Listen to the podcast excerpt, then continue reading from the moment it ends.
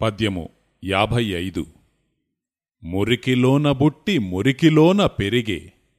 మురికి తనువుకింత మురిపిమేల మురికి రుంగునతడు మురికిలో బుట్టునా. విశ్వదాభిరామ వినురవేమ. భావము. ప్రతి జీవరాశి కర్మ వలన జన్మించుచున్నది. కర్మకారణము చేతనే పెరుగుచున్నది. కర్మ వలననే ప్రతి కష్టసుఖములను అనుభవించుచున్నది. కాని ఏ జీవరాశి కర్మకారణము చేతనే ప్రతి కార్యము జరుగుచున్నదని ఏమాత్రము తెలియక అజ్ఞానమునందే కాలము గడుపుచున్నది.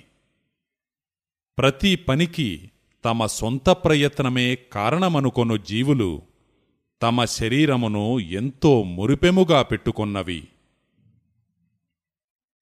కారణము తెలియని జీవులు ఒక్కొక్కరికి ఒక్కొక్క రకమైన శరీరము ఎందుకున్నదని ఏమాత్రమూ యోచింపకున్నారు.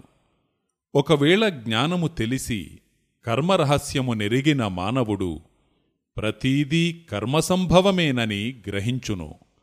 అటువంటివాడు కర్మ ఏ విధముగా తగులుకొనుచున్నదని గ్రహించి దాని నుండి బయటపడును.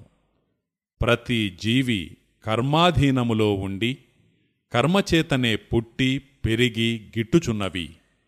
కావున కర్మను మురికిగా వర్ణించి మురికిలోనే పుట్టి మురికిలోనే పెరిగే మురికి తనువు అన్నారు. కర్మ రహస్యము తెలిసినవాడు కర్మను జ్ఞానాగ్నిచే కాల్చివేసి పుట్టక పరమాత్మలో ఐక్యము చెందును.